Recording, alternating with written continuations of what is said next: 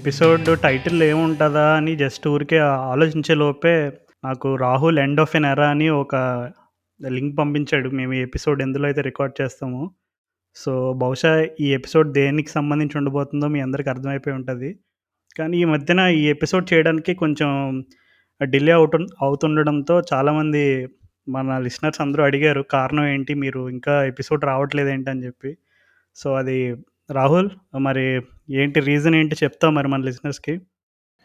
రాజు అసలు చిన్నప్పటి నుంచి నాకు సర్టిఫికేట్స్ అంటే చాలా ఇష్టం అసలు. ఏ ఇప్పుడు ఏమన్నా ప్రోగ్రామ్ నడుస్తుందంటే స్కూల్లో అయినా కాలేజీలో అయినా ఎప్పుడు పార్టిసిపేట్ చేద్దామా? గెలవకపోయినా పార్టిసిపేషన్ సర్టిఫికేట్ అని వస్తుంది కదా అన్నట్టు ఫీల్ అయ్యండి అలానే అసలు వ్యాక్సినేషన్ సర్టిఫికేట్ కూడా వన్ ఆఫ్ ద ఫస్ట్ నేను తెచ్చుకోవడంలో.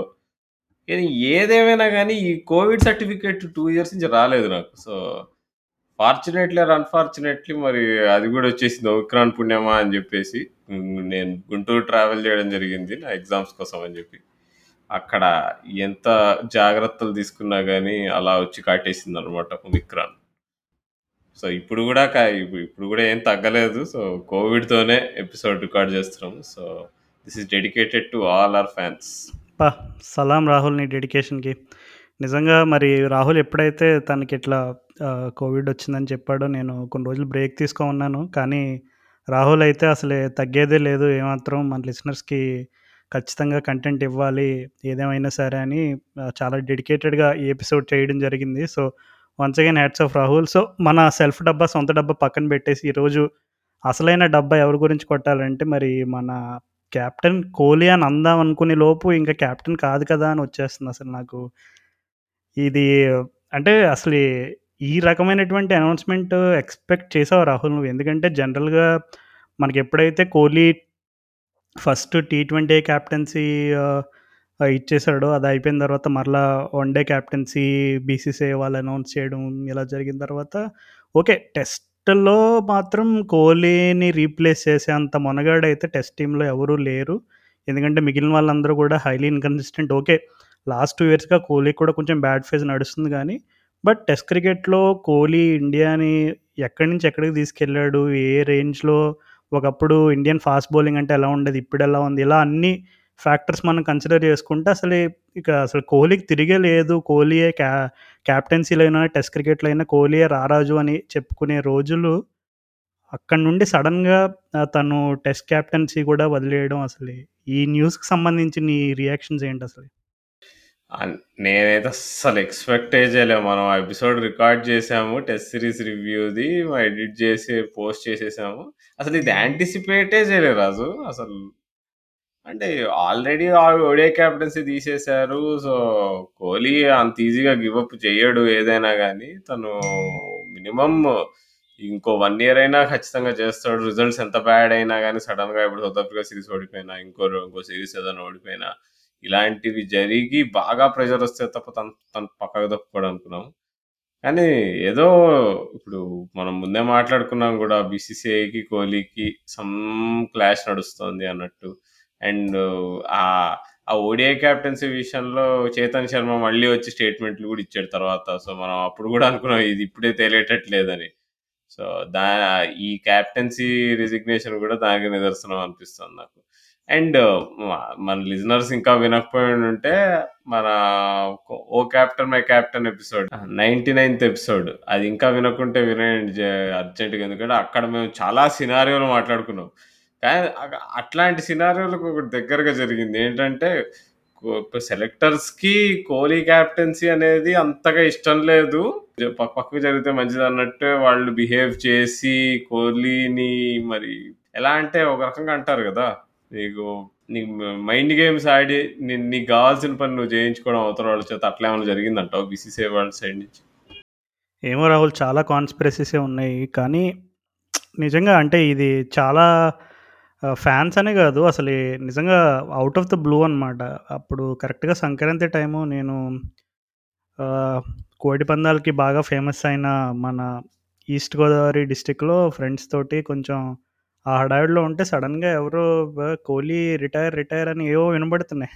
నాకు అసలు స్టన్ అయిపోయింది రెండు నిమిషాలు. కోహ్లీ ఏంటి అసలు రిటైర్మెంట్ ఏంటి? తర్వాత అసలు ఏంటి న్యూస్ అని చూసిన తర్వాత కోహ్లీ ఇట్లా టెస్ట్ క్యాప్టెన్సీ కూడా ఇచ్చాడని చూశాను అసలు. నేనైతే స్టన్ అయిపోయాను. ఎందుకంటే ఆహ్, ఒకప్పుడు టెస్ట్ క్రికెట్ అంటే త ధోని అండర్‌లో ఉన్నప్పుడు ఆ టైంలో మన లెజెండ్స్ ఎవరైతే ఉన్నారో ఆహ్, సచిన్, సెహ్వాగ్, లక్ష్మణ్, ద్రవిడ్ వీళ్ళందరూ కూడా ఆ లాస్ట్ స్టేజ్‌లో ఉన్నప్పుడు అప్పుడు ధోని ఎట్లా ఎట్లొకట్ల ఆ స్పిన్నర్స్‌తోనో అలాగే ఇలాగ ఎలాగోలా నెట్టుకొచ్చేవాడు. ఓవర్‌సీస్‌లో మాత్రం ఫలితాలు పెద్దగా మారకపోయినా కొంచెం ట్రై చేసేవాడు అలాగే. ఇంకా లాస్ట్‌కి తర్వాత ఆటోమేటిక్‌గా ధోని కూడా తప్పుకున్నాడు టెస్ట్ క్రికెట్ నుండి. ఇంకా తర్వాత అప్పుడు ఒక ఒక ఫేజ్ నడిచింది ఇండియన్ టెస్ట్ క్రికెట్ అసలు ఏంటి?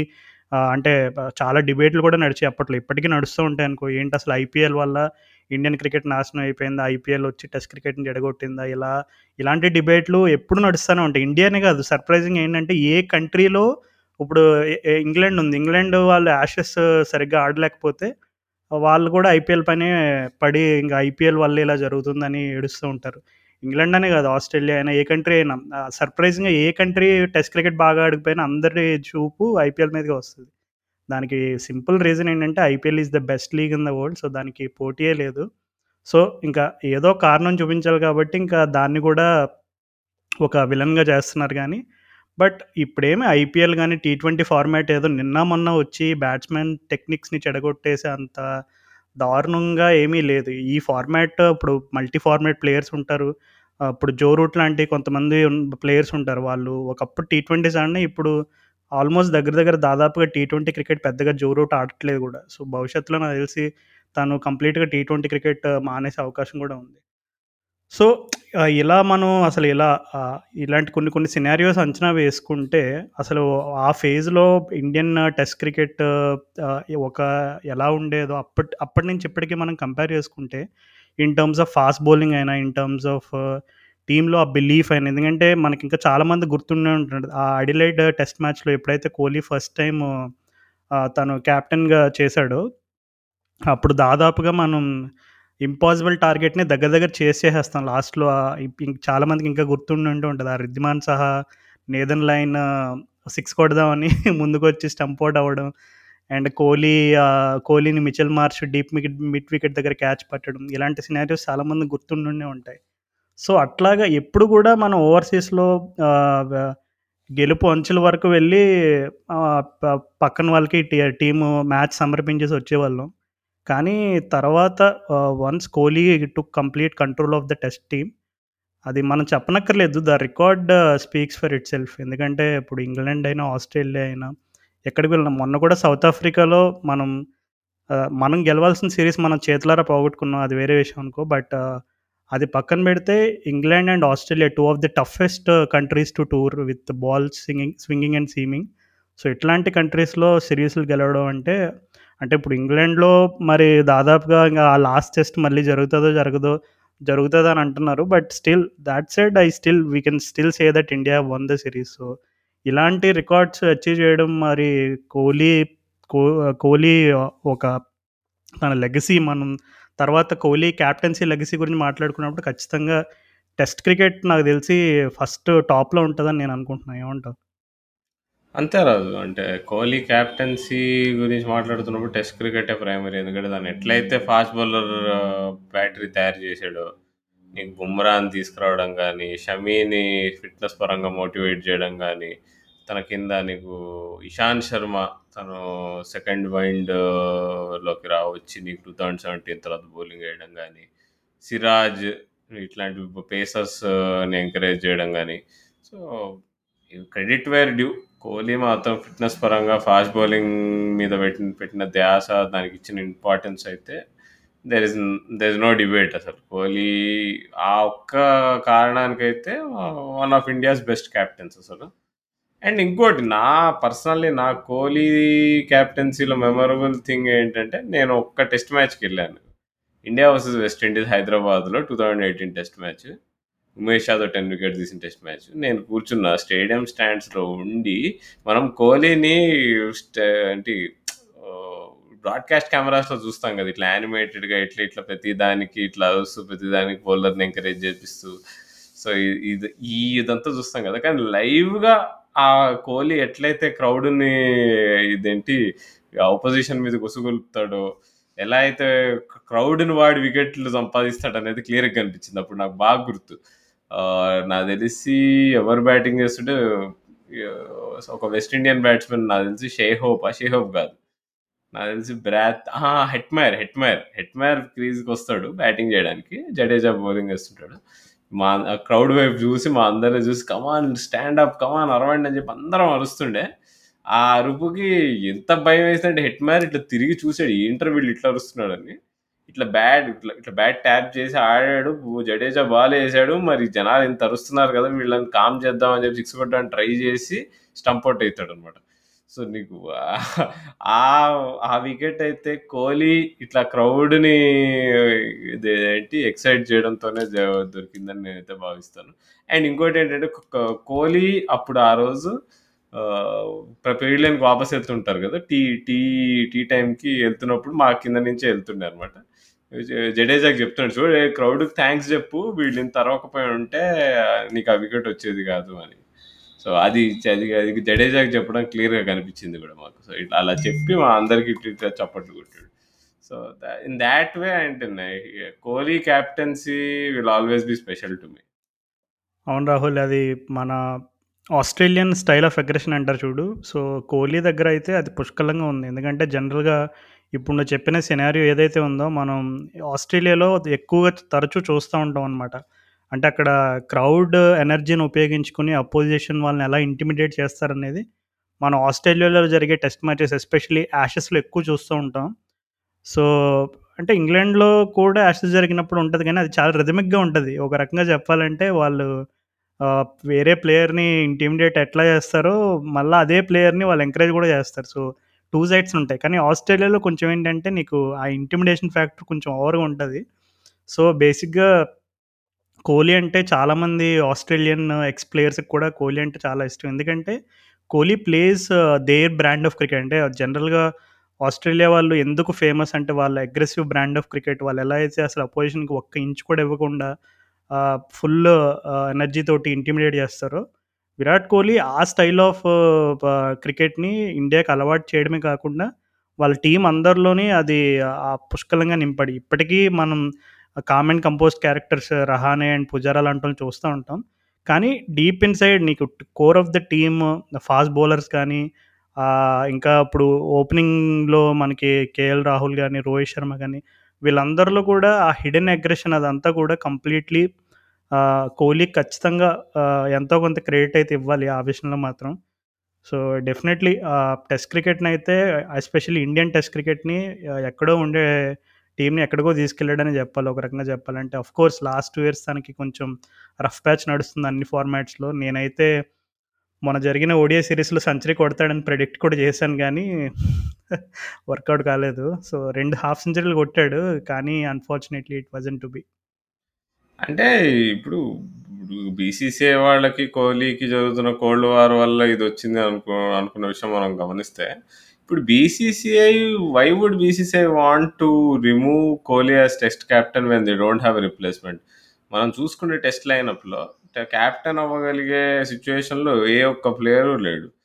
సో, వాళ్ళు ఎందుకని కోహ్లీని రిజైన్ చేయమని ఎక్స్‌పెక్ట్ చేసుంటారనేది మనం ఆలోచించాలి. సో, నేను అనుకోవడం ఏంటంటే, ఇప్పుడు ఓడిఐ క్యాప్టెన్సీ నుంచి ఎట్లా ఎట్లయితే కోహ్లీని పక్కకు జరిపారో, అది టెస్ట్ కెప్టెన్సీ కూడా నాది ఎప్పుడో అప్పుడు తీసేస్తారేమో వీళ్ళు అన్నట్టు మరి కోహ్లీ ఫీల్ అయ్యి మేబీ ఐ థింక్ అంత ఎంజాయ్ కూడా చేయట్లే ఇప్పుడు బ్యాటింగ్ ఫార్మ్ కూడా డౌన్ ఉంది అని చెప్పి ఓవరాల్‌గా ఈక్వేషన్ అయితే బ్యాడ్ ఉంది రాజు. అదైతే క్లియర్ కదా! అంటే దాని గురించి అయితే ఏం సీక్రెట్స్ లేవు ఇప్పుడు. ఆ 100% బ్యాడ్ ఈక్వేషన్‌లో బీసీసీఐకి సర్ప్రైజ్ ఇచ్చాడనే అనుకుంటున్నా.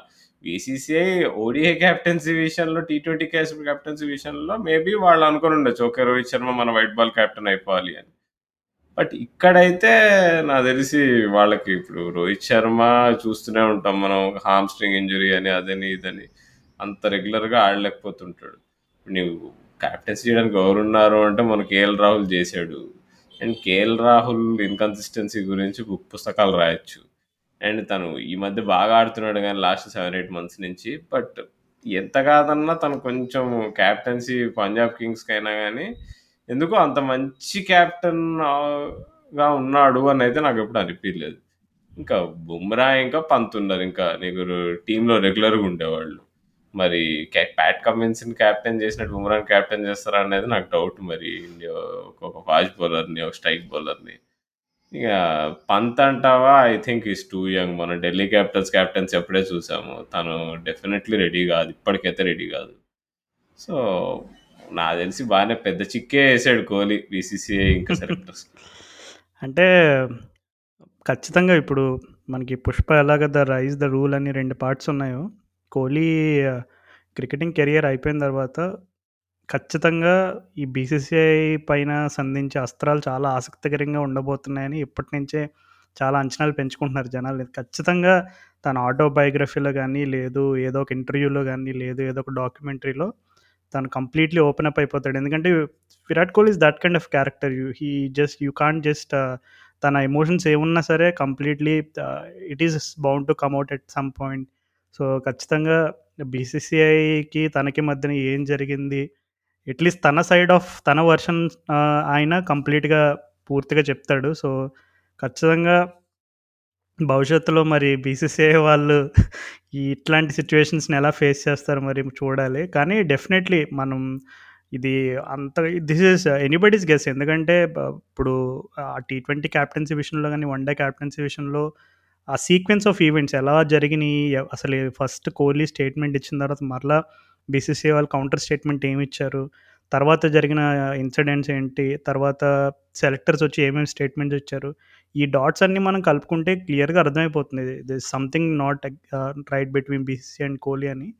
అండ్ uh, మొన్న జరిగిన టెస్ట్ సిరీస్‌లో పర్టిక్యులర్‌గా మనం చూసుకుంటే మనం సిరీస్ విన్ అవ్వాల్సిన సౌత్ ఆఫ్రికా అన్‌ఫార్చునేట్‌లీ విన్ అవ్వలేదు. అండ్ uh, ఆ లాస్ట్ టెస్ట్ మ్యాచ్‌లో ఆ డెస్పరేట్ మూమెంట్స్‌ని కూడా చూసాం మనం. మన ఎపిసోడ్‌లో కూడా డిస్కస్ చేసాం. మన వాళ్ళు స్టంప్ మైక్ దగ్గరికి వెళ్ళి అదే హోస్ట్ బ్రాడ్‌కాస్టర్ పైన కొంచెం ఒక రకంగా బ్యాంటర్ అది మన వాళ్ళందరూ 'కేఎల్ రాహుల్', 'మయాంక్ అగర్వాల్' అండ్ 'కోహ్లీ', 'అశ్విన్' వీళ్ళందరూ కూడా. సో, ఈ డెస్పరేట్ మూమెంట్స్ అన్నీ అబ్జర్వ్ చేసిన తర్వాత ఏమనిపిస్తుంది అంటే జనరల్‌గా మేబీ ఇప్పుడు ఆల్రెడీ బీసీసీఐతో సంథింగ్ ఈజ్ నాట్ వెల్ అనేది అర్థమైపోతుంది. దానికి తోడు మనం చేతులారా గెలవాల్సిన రెండు టెస్ట్ మ్యాచ్‌లు అది కూడా సౌత్ ఆఫ్రికా లాంటి కంట్రీలో మనం ఇప్పటివరకు ఒక టెస్ట్ సిరీస్ కూడా గెలవని కంట్రీలో నిజంగా మనకి ఒక గోల్డెన్ ఆపర్చునిటీ వచ్చింది సిరీస్ గెలవడానికి. రెండు టెస్ట్ మ్యాచ్‌లు గెలిచే సిచ్యువేషన్ నుంచి మనం ఓడిపోతే definitely it takes a lot of toll. అంటే మేబీ అది కూడా కొంచెం కోహ్లీని ఎఫెక్ట్ చేసి ఉంటుందని అనుకుంటున్నాను. ఎందుకంటే ఒకటి కోహ్లీ తను సొంత తను టూ ఇయర్స్ నుంచి తన ఓన్ బ్యాటింగ్ ఫామ్ బాగోలేదు. అండ్ ఇంకా ఇప్పుడు ఇట్లాంటి టె టెస్ట్ సిరీస్ ఇప్పుడు తను ఏంటంటే ఇంగ్లాండ్‌లో గెలిచాడు. ఆస్ట్రేలియాలో గెలిచాడు. సౌత్ ఆఫ్రికాలో గెలిచుంటే ఇంకా అసలు ఇంక మళ్ళీ కోహ్లీకి నాకు తెలిసి ఇంక డిబేట్ కూడా ఉండదింక. ఇప్పుడు ఇండియాకి బెస్ట్ టెస్ట్ కెప్టెన్ ఎవరంటే నేనైతే ఖచ్చితంగా కోహ్లీ అనే చెప్తాను. బట్ ఈ సౌత్ ఆఫ్రికాలో కూడా గెలిచుంటే ఇంకా complete icing on the cake అంటారు చూడు అట్లాగా అది కూడా ఫుల్‌ఫిల్ అయ్యేది. బట్ అన్‌ఫార్చునేట్‌లీ అది జరగలేదు. మేబీ ఆ South Africa test series loss కూడా నాకు తెలిసి కోహ్లీని ఎంతో కొంత కదిలించి ఉంటుందని నేను అనుకుంటున్నా. హర్ష భోగ్లే దీని గురించి 'ఫైనల్ వర్డ్' పాడ్‌కాస్ట్‌లో మాట్లాడాడు. సో, త అక్కడ హర్ష నేను చాలా షాక్ అయ్యా. హర్ష భోగ్లు అంత ఫ్రాంక్‌గా ఒపీనియన్ ఎక్స్‌ప్రెస్ చేయడం మనం చూడము. ఇట్లా అన్నాడు ఇప్పుడు. ముందైతే శాస్త్రి గారు ఉండేగా ఉండేవాళ్ళు. నీకు అక్కడ బీసీసీఐ ప్రెసిడెంట్‌షిప్‌లో గంగూలీ ఉండేవాడు కాదు. కోహ్లీ ఏం చెప్తే అది నడిచేది. ఇప్పుడు అక్కడ శాస్త్రి గారు లేరు. అక్కడ అక్కడేమో గంగూలీ వచ్చి కూర్చున్నాడు. ఇంకా తనకి గంగూలీకి ఏదో పడనట్టుంది. ఇంక నీకు గంగూలీ, ఇంకా ద్రవిడు వాళ్ళిద్దరి మధ్యలో ఎన్ని విభేదాలు ఉన్న గిరికి చేపల గారి వల్ల వాళ్ళిద్దరు ఎంత కాదన్నా చెడ్డీ బడ్డీస్. సో, ఇప్పుడు కోహ్లీని ఎవరు పట్టించుకోవట్లేదేమో అని అట్లా ఓపెన్‌గా అన్నాడు. సో, అంత అంటే జనరల్‌గా చాలా ఆచితూచి ఒపీనియన్ ఎక్స్‌ప్రెస్ చేసే భోగ్లే సార్ కూడా అట్లా అన్నారంటే I don't be think it's could be. True. Could be true Rahul. ఎందుకంటే మనం దాదా గురించి తెలుసు మనకి. దాదా ప్లేయింగ్ డేస్ నుంచే అసలు అగ్రెషన్ అనేది మన ఇండియన్ క్రికెట్‌లోకి ఫస్ట్ ఆ బ్లడ్‌ని చేర్చిన ఘనుడు మన సౌరవ్ గంగూలీ. సో, ఖచ్చితంగా ఆహ్, you know when 2 like for like characters ఇప్పుడు గంగూలీ కూడా వెనక్కి తగ్గే రకం కాదు. కోహ్లీ అంతకన్నా కాదు. సో, ఖచ్చితంగా షోకాస్ నోటు షోకాస్ నోటీస్ ఇస్తా అన్నాడంటగా. అదే సంథింగ్ అదే చెప్తున్నాను కదా! Something really bad that's happening and ఒక్కటేంటంటే ఈ ఎపిసోడ్స్ అన్నిట్లో గూడా ఇప్పుడు జనరల్‌గా బోర్డ్‌కి, ప్లేయర్స్‌కి, కోచెస్‌కి, ప్లేయర్స్‌కి మధ్యన జరుగుతూనే ఉంటాయి. వేరే కంట్రీస్‌లో గూడా ఇప్పుడు just for example Justin Langer ఉన్నాడు ఆస్ట్రేలియన్ కోచ్. ఒకనొక ఫేజ్‌లో ఆస్ట్రేలియన్ డ్రెస్సింగ్ రూమ్‌లోనే అరే! వీడిని బయటకి గెంటేయాలరా ఏందిరా బాబు టార్చర్ పడలేకపోతున్నాం అన్నంత అలాంటి కన్వర్సేషన్స్ కూడా నడిచినాయంట. అంటే ఒక రకంగా కోచ్ పైన వెక్స్ అయిపోయారు వాళ్ళు. అంటే ఎందుకంటే జస్టిన్ లాంగర్ కోచింగ్ మెథడ్స్ వాళ్ళకి నచ్చలేదు. పైపెచ్చు ఏంటంటే జస్టిన్ లాంగర్ కొంచెం హార్డ్ టాస్క్ మాస్టర్లో ఉండేవాడంట కొంచెం. సో, లాస్ట్‌కి ఏం చేశారు క్రికెట్ ఆస్ట్రేలియా తలదూర్చుకుని ఎట్లోకట్ల అరే! ఏం జరిగింది అసలు ఏంటి మీ మీ ఇష్యూస్ ఏంటని చెప్పి ప్లేయర్స్‌తోని, కోచ్‌తోని ఇద్దరితోటి మాట్లాడి ఆ ప్లేయర్స్ ఎట్లో గట్లా కోచ్ దగ్గరికి వెళ్ళి హానెస్ట్‌గా వాళ్ళ ఒపీనియన్ ఏంటి అసలు వాళ్ళు తన కోచింగ్ స్టైల్ గురించి ఏమనుకుంటున్నారు? ఎక్కడ మారాలి? ఏం మార్చుకోవాలి? ఇవన్నీ కూడా ఒక హానెస్ట్ కన్వర్జేషన్ అనేది నడిచింది. నడిచిన తర్వాత జస్టిన్ లాంగర్ తన పద్ధతి మార్చుకున్నాడు. మరలా తర్వాత అంతా డ్రెస్సింగ్ రూమ్‌లో వాతావరణం అంతా సద్దుమణిగింది. తర్వాత వాళ్ళు వెళ్ళి టీ ట్వంటీ వరల్డ్ కప్ గెలిచారు. మొన్న యాషెస్ కూడా గెలిచారు. సో, నాకు బాగా అంటే ఈ ఈ పర్టికులర్ కోహ్లీ ఎపిసోడ్‌లో విషయంలో ఏంటంటే సరే వాట్ ఎవర్ ఈస్ హ్యాపెనింగ్ మన కంట్రోల్‌లో ఇప్పుడు కోహ్లీ సైడ్ నుంచైనా, బీసీసీఐ సైడ్ నుంచి అయినా మిస్టేక్ ఎవరి సైడ్ ఉన్నా సరే దీన్ని ప్రాబ్లమ్ సాల్వర్ అనే వాళ్ళు ఒకళ్ళు ఉండాలి కదా అంటే ఇప్పుడు ఏంటంటే Kohli is not a former player. ఇంకా తను క్రికెట్ ఆడుతున్నాడు. సో, ఇండియన్ క్రికెట్‌కి అతని సర్వీసెస్ ఇంకా చాలా అవసరం. ఎందుకంటే ఇప్పుడు అట్‌లీస్ట్ టెస్ట్ టీంలో చూసుకుంటే మనకి both Pujara and Rahane one of the one of ఆ our test best test batsmen వాళ్ళు కూడా ఫార్మ్‌తో స్ట్రగుల్ అవుతున్నారు. అండ్ కన్సిస్టెన్సీ అంత బాగోట్లేదు. సో, ఖచ్చితంగా కోహ్లీ లాంటి ప్లేయర్‌ని అది కూడా ఇప్పుడు ఇండియన్ క్రికెట్‌కి అంత చేసిన ప్లేయర్ ఏదో జరుగుతున్నప్పుడు at least try to have a communication. అంటే ఏం జరుగుతుంది? సరే ఎవరి సైడ్ నుంచి ఎందుకంటే మోస్ట్ ఆఫ్ ద టైమ్స్ ఇట్లాంటి ఇష్యూస్‌లో మనం డెప్త్ ఆఫ్ ది మ్యాటర్లోకి వెళ్ళినప్పుడు I think it alls it all boils up boils down to little bit of miscommunication. అంటే గంగూలీ చెప్పంది ఎవరో చెప్పినట్టుగానో, లేదు కోహ్లీ అనంది ఎవరో అన్నట్టుగానో, ఇది మిడిల్ మ్యాన్ ఉంటారు చూడు కొంతమంది అట్లా వాళ్ళ వల్ల చాలా వరకు కమ్యూనికేషన్ అనేది రాంగ్‌గా వెళ్తుంది ఒక సైడ్ నుంచి ఇంకో సైడ్‌కి. సో, అదేదో ఒకసారి బీసీసీఐ వాళ్ళు కోలీ నెట్లో గట్ల కన్విన్స్ చేసి ఒక డైలాగ్ అనేది ఉంటే ఇద్దరి మధ్యన అట్‌లీస్ట్ కొంచెమైనా ఇష్యూ సాల్వ్ అవుతుంది and it's good it will be good for Indian cricket. కానీ మరి అది జరిగే ప్రయత్నాలు అయితే నాకైతే కనబడట్లేదు మరి అక్కడ అవును. అంటే చాలా బాధాకరంగా ఉంది ఉంది మరి. అంటే మరి కోహ్లీనే దూరం వెళ్ళిపోతున్నాడా? లేకపోతే ఎందుకంటే కొన్ని కొన్ని కొన్ని క్యారెక్టర్స్ అట్లా ఉంటాయి కదా నన్ను వదిలేయండి అసలు మీరు ఇప్పుడు ఎవరన్నా బుజ్జగిద్దాము లేదు అరే కోహ్లీ ఇట్లా కాదు, అది ఇట్లా కాదు విరాట్ అని ఎవరన్నా చెప్పడానికి దగ్గరకొస్తున్నా కానీ మరి తోసేస్తున్న సందర్భాలు సందర్భాలున్నాయా? అదే కదా ఇప్పుడు స భోగ్లే సార్ కూడా అదే అన్నారు. ఇప్పుడు శాస్త్రి గారు ఉంటే ఆయన దగ్గరికెళ్ళేవాడు. ఆయనతో ఓపెన్ అప్ అయ్యేవాడు. మాట్లాడుకునే మాట్లాడుకోవడానికి ఒక స్పేస్ ఉండేది. ఇప్పుడు ఇప్పుడు రాహుల్ ద్రవిడ్‌తో ఈక్వేషన్ మరి ఎట్లయితే కుమ్లేతో ఎట్లయితే కోహ్లీకి పడలేదో అలానే మరి కుమ్లే ఇంకా రాహుల్ ద్రవిడ్ వాళ్ళిద్దరూ మరి ఏమన్నా త వేరే మ మనుషులా? ఆల్మోస్ట్ ఇద్దరు కార్బన్ కాపీలే. ఒకే ఊరు ఒక ఒకే కంచంలో భోజనం చేసి టీమ్‌కి ఆడిన వాళ్ళు. కాబట్టి మనకు అర్థమైతుందనమాట. సో, ఇప్పుడు ఏ ఏ కారణానికైతే కుంబ్లే మాకొద్దని చెప్పేసి తన పవర్‌ని ఉపయోగించుకోవాలి ఆ సిట్యుయేషన్ నుంచి బయటపడ్డాడు ఇప్పుడు అట్లా పోయి ఇప్పుడు దాదా దగ్గర పోయి మాకు ద్రావిడ్ సార్‌కి మాకు పడట్లేదు. ఆయన వద్దు ప్లీజ్ ఆయన పక్కకు తోసేయండి. నాకు మళ్ళీ శాస్త్రి గారిని తీసుకురండి. అనే సిచ్యువేషన్ అయితే లేదు ఇప్పుడక్కడ. మేబీ అది అదే కారణం అయి ఉండొచ్చు అండ్ ఏదైనా సరే నాకైతే Kohli as captain for test టీమ్లో నాకు అంత ప్రాబ్లం లేదు. ఎందుకంటే టాక్టిక్స్ పరంగా మీరు కోహ్లీని అందరూ క్రిటిసైజ్ చేస్తారు. ఆర్‌సీబీ కెప్టెన్సీలో అయినా కానీ ఓడిఐ కెప్టెన్సీలో అయినా, టీ20 కెప్టెన్సీ కెప్టెన్సీలోనో అయినా కానీ కానీ ఇప్పుడు టాక్టిక్స్ కంటే లీడర్‌షిప్, ప్యూర్ మ్యాన్ మేనేజ్‌మెంట్ జనాలు మోటివేట్ చేయడము, ఇట్లాంటి getting the best out of players ఇలాంటి విషయాల్లో కోహ్లీ నీకు గుడ్ కెప్టెన్ అనే చెప్పాలి. నువ్వు ఎట్లయితే ఫాస్ట్ బౌలర్స్ ఇచ్చే సపోర్ట్ కానీ క్రౌడ్‌ని వాడడం కానీ ఇచ్చిన ఎగ్జాంపుల్ ఆ రోజు ఉప్పల్లో జరిగిన టెస్ట్ మ్యాచ్ కానీ సాడ్. అంటే ఇంత ఇంత ఇంత సడన్గా ఇంత అబ్రప్ట్‌గా ఎండ్ అయితదని. మేబీ ఇంకొకటేంటంటే ఆ స్టంప్ మేక్ ఎపిసోడ్ గూడా చాలా చాలా ఇబ్బంది పెట్టుంటది. మరి తను తన్ని తాను అద్దంలో చూసుకునడం ఏందిది? నేను ఏంటి ఇట్లా బిహేవ్ చేస్తున్నానేంటి? ఎందుకంటే కోహ్లీ స్వభావ చెడ్డవాడైతే గాదు. అదే ముందుగానే మనం అనుకున్నాం కదా రాహుల్. అంటే అన్నీ కొలైడ్ అయినాయి. తన బ్యాట్ ఫార్మ్ ఒకటి అండ్ ఇప్పుడు మనం మొన్న ఎపిసోడ్‌లో కూడా డిస్కస్ చేసుకున్నాం. రిపీటెడ్ మోడ్ ఆఫ్ డిస్మిసల్స్ ఎట్లయితే తను ఆఫ్ స్టంప్ బయట బాల్‌ని చేసేసి స్లిప్పుల్లో కానీ కీపర్ కానీ దొరికిపోవడం ఏదైతే ఉందో సో, బ్యాటింగ్ పరంగా ఫామ్‌లో లేకపోవడం ఫ్రస్ట్రేషన్. దానికి తోడు repeated same mode of dismissals ఏదైతే ఉందో అదొకటి.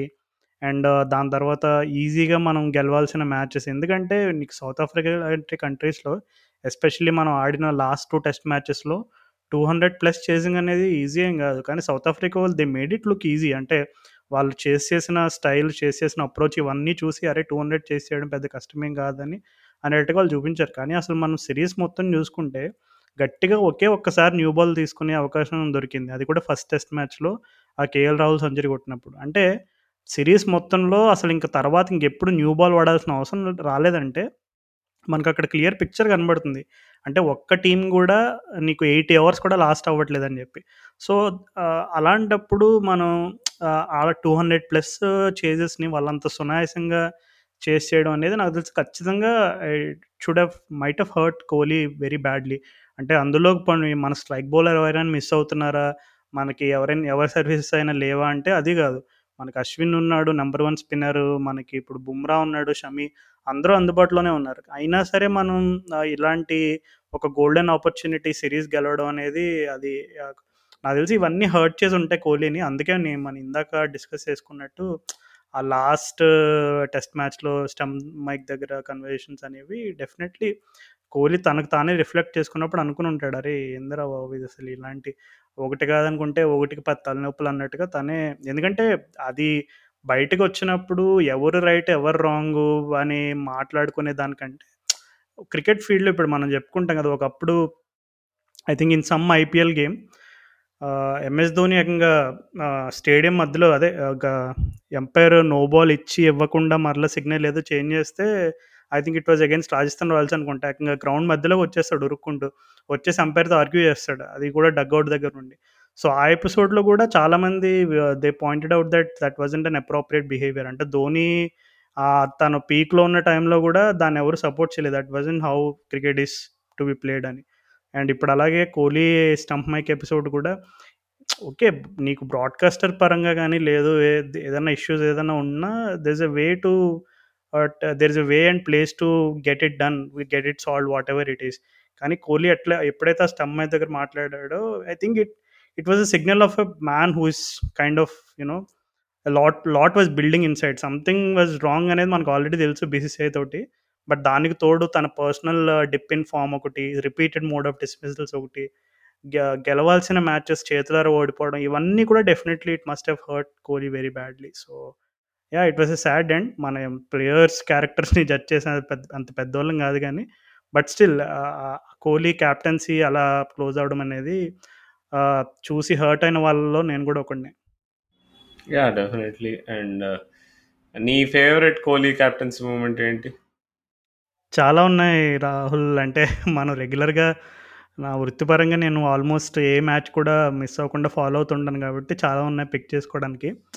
బట్ నేను ఇందాక చెప్పినట్టు ఆహ్, అడిలైడ్ టెస్ట్ మ్యాచ్ ఏదైతే ఉందో మనం గెలవలేదు. యాక్చువల్లీ కోహ్లీ అప్పటికింకా తను ఆహ్, కోహ్లీ సడెన్‌గా ధోనికి బ్యాక్ ఇష్యూ ఏదో ఉండడం వల్ల I think temp temp captain. ఆ! Temporary captain.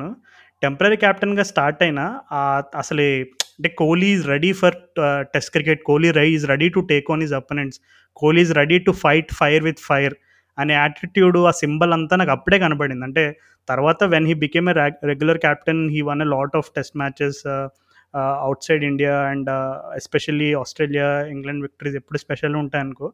బట్ ఒక్కటి పిక్ చేసుకోవాలంటే పర్టికులర్గా ఒరిజినల్‌గా కోహ్లీ క్యాప్టెన్ అయిన తర్వాత పిక్ చేసుకోవాలంటే లార్డ్స్ విక్టరీ పిక్ చేసుకుంటాను. మొన్న ఇంగ్లాండ్‌తో జరిగింది. ఎందుకంటే అసలు ఎట్టి పరిస్థితుల్లో ఈ మ్యాచ్‌లో రిజల్ట్ రావడం కొంచెం కష్టమని డ్రా అయిపోద్దనే మ్యాచ్‌ని uh, మన డైయింగ్ మూమెంట్స్‌లో గెలిపిస్తాడు. సో, అదొకటి అంటే తన కెప్టెన్సీ లో ఉన్న ఫైర్ ఆ బౌలర్స్‌ని ఎంకరేజ్ చేసే విధానం, ఆ ఆపోజిషన్ టీమ్‌ని సెలెక్ట్ చేయడం అదంతా ఒక ప్యాకేజ్ కనబడుతుంది మనకి. లార్డ్స్ లాస్ట్ టూ టూ డేస్‌లో మన ఇండియన్ బౌలర్స్ రిధంలో కానీ మనం అవన్నీ అబ్జర్వ్ చేసినప్పుడు నీకు అక్కడ కోహ్లీ ముద్ర చాలా క్లియర్‌గా కనబడుతుంది ఎవరికైనా రీప్లే చూసే అవకాశం ఉంటే ఒకసారి చూడండి ఆ ఆ test match.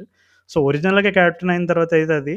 But as a క్యాప్టెన్గా నేను కోహ్లీని అప్పటి నుంచి ఆ అడిలైడ్ టెస్ట్ మ్యాచ్ నుంచి I was I knew that this guy's gonna do something really special for Indian cricket and he actually did. So, నువ్వేం పిక్ చేసుకుంటావు మరి? నా నేను కోహ్లీని లైవ్ చూడడమే ఒక పెద్ద ఎక్స్‌పీరియన్స్. నేను చెప్పాను కదా! So, Uppal test match West ఇండీస్‌తో 2018లో తనని తను లాస్ట్ ఇన్నింగ్ నేను నేను వెళ్ళిన రోజు మన వాళ్ళు లాస్ట్ ఇన్నింగ్స్‌లో సో, వెస్ట్ ఇండీస్‌ని చేసి గెలుస్తారు.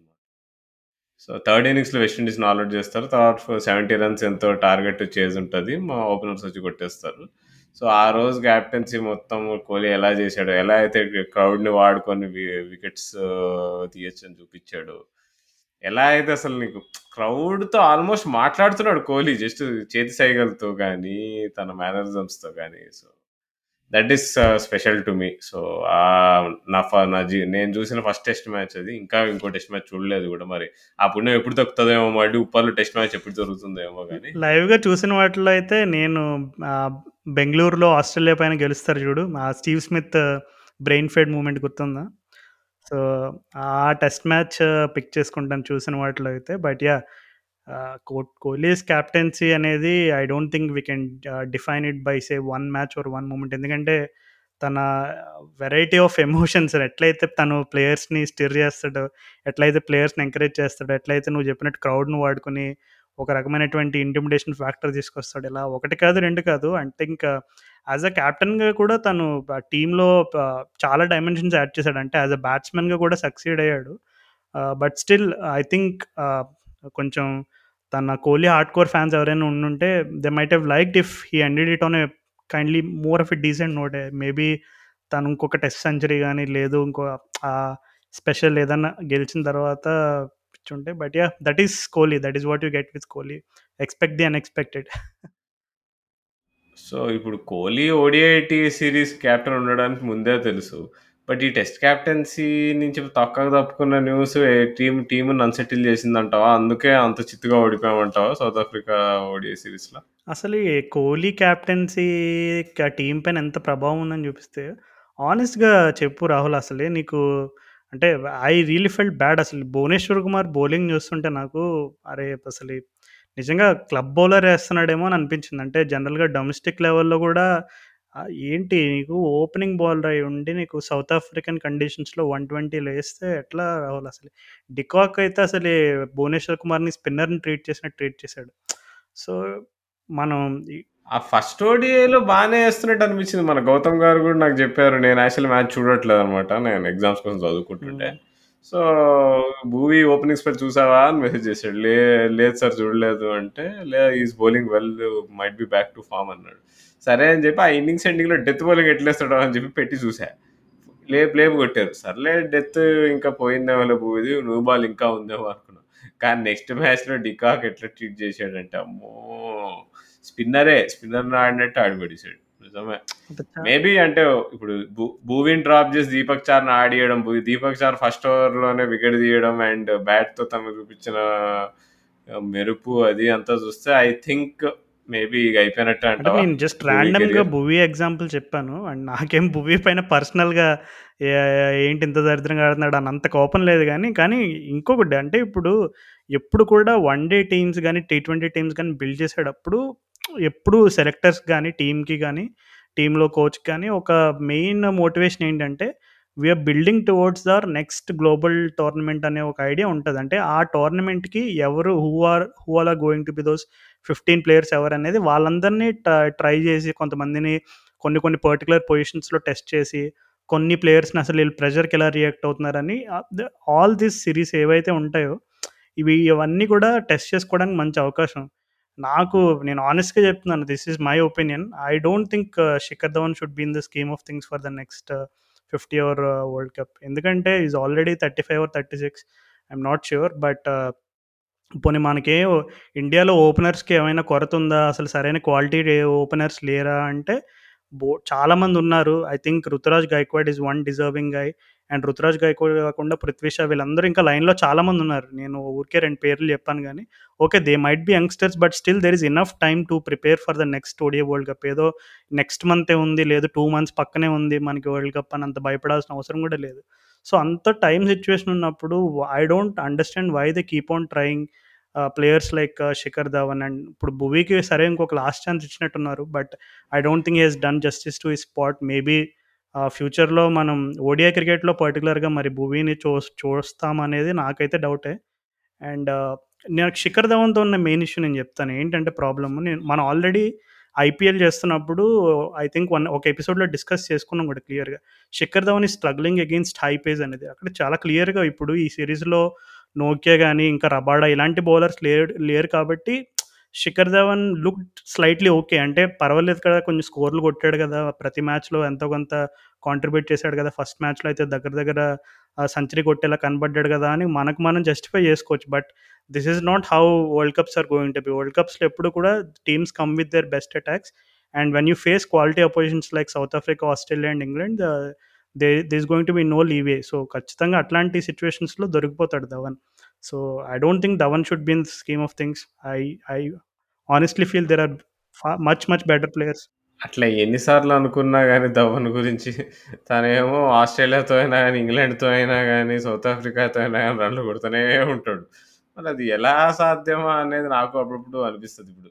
ఇంకెందుకు ఆడుతున్నారు శిఖర్ ధవన్ అని చెప్పి లాస్ట్ 1, 1 ½ ఇయర్ నుంచి అందరూ మాట్లాడుకుంటున్నారు. 2019 వరల్డ్ కప్ అయిపోయిన దగ్గర నుంచి అందరూ అదే పాట పాట పట్టుకున్నారు.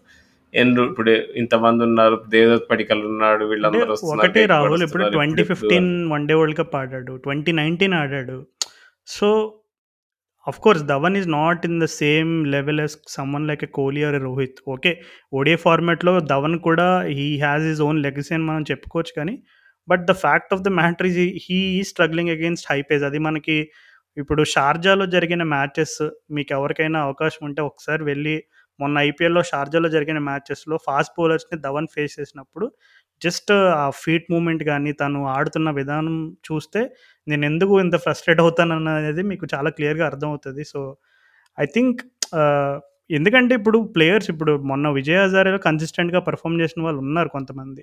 సో, వాళ్ళకి అవకాశం ఇచ్చి యంగ్‌స్టర్స్‌ని సానబెట్టాలి తప్ప మరలా ట్రైడ్ అండ్ టెస్టెడ్ కాంబినేషన్‌ని మరలా ట్రై చేస్తూ, ట్రై చేస్తూ నెక్స్ట్ అంటే 3 వరల్డ్ కప్‌లు ఆడే మళ్ళీ మళ్ళీ ఆ మూడో వరల్డ్ కప్‌లో కూడా యంగ్‌స్టర్స్‌కి అవకాశం లేదంటే I really feel sorry for players like you know Ruturaj Gaikwad and all. అనుకున్నాం. అట్లా అనుకుంటాము మరి. మొన్న ఆస్ట్రేలియా సీరీస్‌లో లాస్ట్ ఇయర్ మన వాళ్ళు పోయినప్పుడు సో, ధవన్ పర్ఫార్మెన్స్ చూసుకుంటే ఆస్ట్రేలియాతో జరిగిన 3 వన్ డేస్‌లో 74, 30, 16. ఇంగ్లాండ్‌తో జరిగిన 3 వన్ డేస్‌లో చూసుకుంటే సె 98, 4, 67. సో, అంటే ఎంత కాదన్నా ఇప్పుడు చూస్తే ప్రతి 3 మ్యాచ్‌లకి పెద్ద స్కోర్ ఉంటుంది నీకు. మంచి టీమ్స్ మంచి ఫుల్ పేస్ బౌలింగ్ అటాక్స్ మీద కూడా. చూద్దాం మరి ఎందుకంటే ఓడిఐ వరల్డ్ కప్‌కి ఇంకా టైం ఉంది. సో, ఆ లోపు మరి అంటే ఇప్పుడు ఒకటి ఒకటి ఫెయిర్ ఉండాలబ్బా! ఇప్పుడు గై ఇప్పుడు బ పడిక్కల్‌కి ఛాన్స్ ఇచ్చారు. గైక్వాడ్‌కి ఛాన్స్ ఇచ్చారు. శ్రీలంక సీరీస్‌లలో. నీకు ఇద్దరు వాళ్ళిద్దరు ఎస్పెషల్లీ షార్ట్ బాల్‌కి ఎట్ పేస్ స్ట్రగుల్ అయితుండే. ఆహ్, చమీరా బౌలింగ్‌కి వాళ్ళు స్ట్రగుల్ అయ్యారు. నీకు మరి ఏం చేస్తాం? మరి ఆ సీరీస్‌కి కెప్టెన్ శిఖర్ ధవనే ఉండే. అంటే ఈ ఇప్పుడు సీరీస్‌లో కూడా సో. ఫస్ట్ మ్యాచ్ 79 కొట్టాడు. సెకండ్ మ్యాచ్ 29 కొట్టాడు. థర్డ్ మ్యాచ్ 61 కొట్టు. ఎట్లా ఏమని డ్రాప్ చేస్తాం చెప్పు? ఏ అది చాలా నేను అంటే చెప్పేదేంటంటే రాహుల్ ఇప్పుడు ఓడిఐ మ్యాచెస్ కూడా ఒక ఒక రకంగా చెప్పాలంటే it has become a longer version of T twenties. ఎందుకంటే టీమ్స్ అట్లా అప్రోచ్ అవుతున్నాయి. ఇప్పుడు మనం ఓకే. కొన్ని కొన్ని ట్రిక్కీ కండిషన్స్‌లో మేబీ 200, 220 స్కోర్‌లు ఇంకా చూస్తున్నాం మనం వన్ డేస్‌లో. బట్ స్టిల్ జనరల్‌గా on true and flat tracks ఇప్పుడు నెక్స్ట్ వరల్డ్ కప్ ఎక్కడ ఇండియాలో కదా! Next 50 over world cup. So, lot of surfaces are going to be run. Fest. So, ఖచ్చితంగా నీకు అట్లాంటి ఇప్పుడు ఒకటి మనం నెక్స్ట్ వరల్డ్ కప్ ఏ సర్ఫేసెస్‌లో ఆడతాం అనేది కూడా ఆ ఈక్వేషన్ కూడా కో కోచెస్ కానీ నెక్స్ట్ సెలెక్టర్స్ కానీ చాలా దీర్ఘంగా ఆలోచిస్తారు జనరల్‌గా. సో, ఇండియాలో జనరల్‌గా మనకి వన్ డే అంటే మోస్ట్‌లీ 300, 300 ప్లస్ ట్రాక్సే ఉంటాయి. ఎక్కడ చూసుకున్నా almost most of them are flat tracks. And especially global event conduct చేసే వెన్యూస్ అంటే definitely most of them are going to be flat tracks. So, ఇట్లాంటి కండిషన్స్‌లో ఇప్పుడు నువ్వు చూసుకుంటే ఈ త్రీ ఓడిఐస్ మనం ఎలా ఓడిపోయామని చూసుకుంటే, మనం బౌలింగ్ పరంగా పెద్దగా ఓడిపోయినట్టయితే నాకైతే అనిపియలేదు. ఎందుకంటే 3 మ్యాచెస్‌లో కూడా నాకు తెలిసి I think the it is the batting that failed us నన్నడిగితే. ఎందుకంటే ఇప్పుడు ఫస్ట్ వన్ డేలో చూసుకుంటే ఇప్పుడు ఆహ్, సౌత్ ఆఫ్రికా వాళ్ళు ఒక ఆహ్, ఫస్ట్ 3, 4 వికెట్స్ ఎన్నో పో 3 వికెట్స్ అనుకుంటా పోతాయి. తర్వాత రాశి వాన్ డెర్ అండ్ బౌమ ఇద్దరు కలిసి పార్ట్నర్‌షిప్ చేస్తారు. వాళ్ళిద్దరూ ఏం చేస్తారు? ఇద్దరు సెంచరీలు కొడతారు. బహుమేమో కొంచెం స్లో స్ట్రైక్ రేట్ ఉంటుంది. వాండర్డసన్ ఏంటంటే ఫస్ట్లో కొంచెం నిదానంగా ఆడి పార్ట్నర్షిప్ కన్స్ట్రక్ట్ చేసుకున్న తర్వాత తను తర్వాత బౌండరీ బాల్ వచ్చినప్పుడు ఇంకా తర్వాత ఇంకా ఎండింగ్ స్లాగ్ ఓవర్స్ వచ్చినప్పుడు తన స్ట్రైక్ రేట్ మరలా one thirty plus one forty ప్లస్కి అలా వెళ్తుంది అనమాట సో సేమ్ సిచ్యువేషన్ ఇండియాలో మనకి two senior batsmen Virat Kohli and Shikhar Dhawan ఉన్నప్పుడు ఇద్దరు కూడా ఫిఫ్టీలు కొట్టి అవుట్ అయిపోయారు. ఆ మ్యాచ్లో అందరూ ఆ మిడిల్ ఆర్డర్ సరిగ్గా ఆడలేదు ఇంకా రిషబ్ పంత్ అది ఇది అని అంటున్నారు కానీ నీకు టాప్లో ఇద్దరు బ్యాట్స్మెన్కి ఇద్దరికి స్టార్ట్లు వచ్చినాయి. ఇద్దరు ఫిఫ్టీలు కొట్టారు. సో ఫిఫ్టీలు కొట్టిన వాళ్ళు ఒక్కరు కూడా హండ్రెడ్ కన్వర్ట్ చేసుకోలేకపోవడం అనేది ఇట్స్ రియల్లీ సాడ్ థింగ్ ఎందుకంటే నీకు రన్ చేసేస్లో ఎప్పుడు కూడా ఒక న్యూ బ్యాట్స్మెన్ వచ్చి సెటిల్ అవ్వడానికి టైం పడుతుంది. ఆ టైం ఆ టైం పట్టినప్పుడు definitely the required rate is going to go up and up so ఇట్లాంటి సినారియోస్ మనం మాట్లాడుకుంటే డెఫినెట్లీ ఈవెన్ సెకండ్ వన్ డేలో కూడా both Rishabh Pant and KL Rahul ఇద్దరు కూడా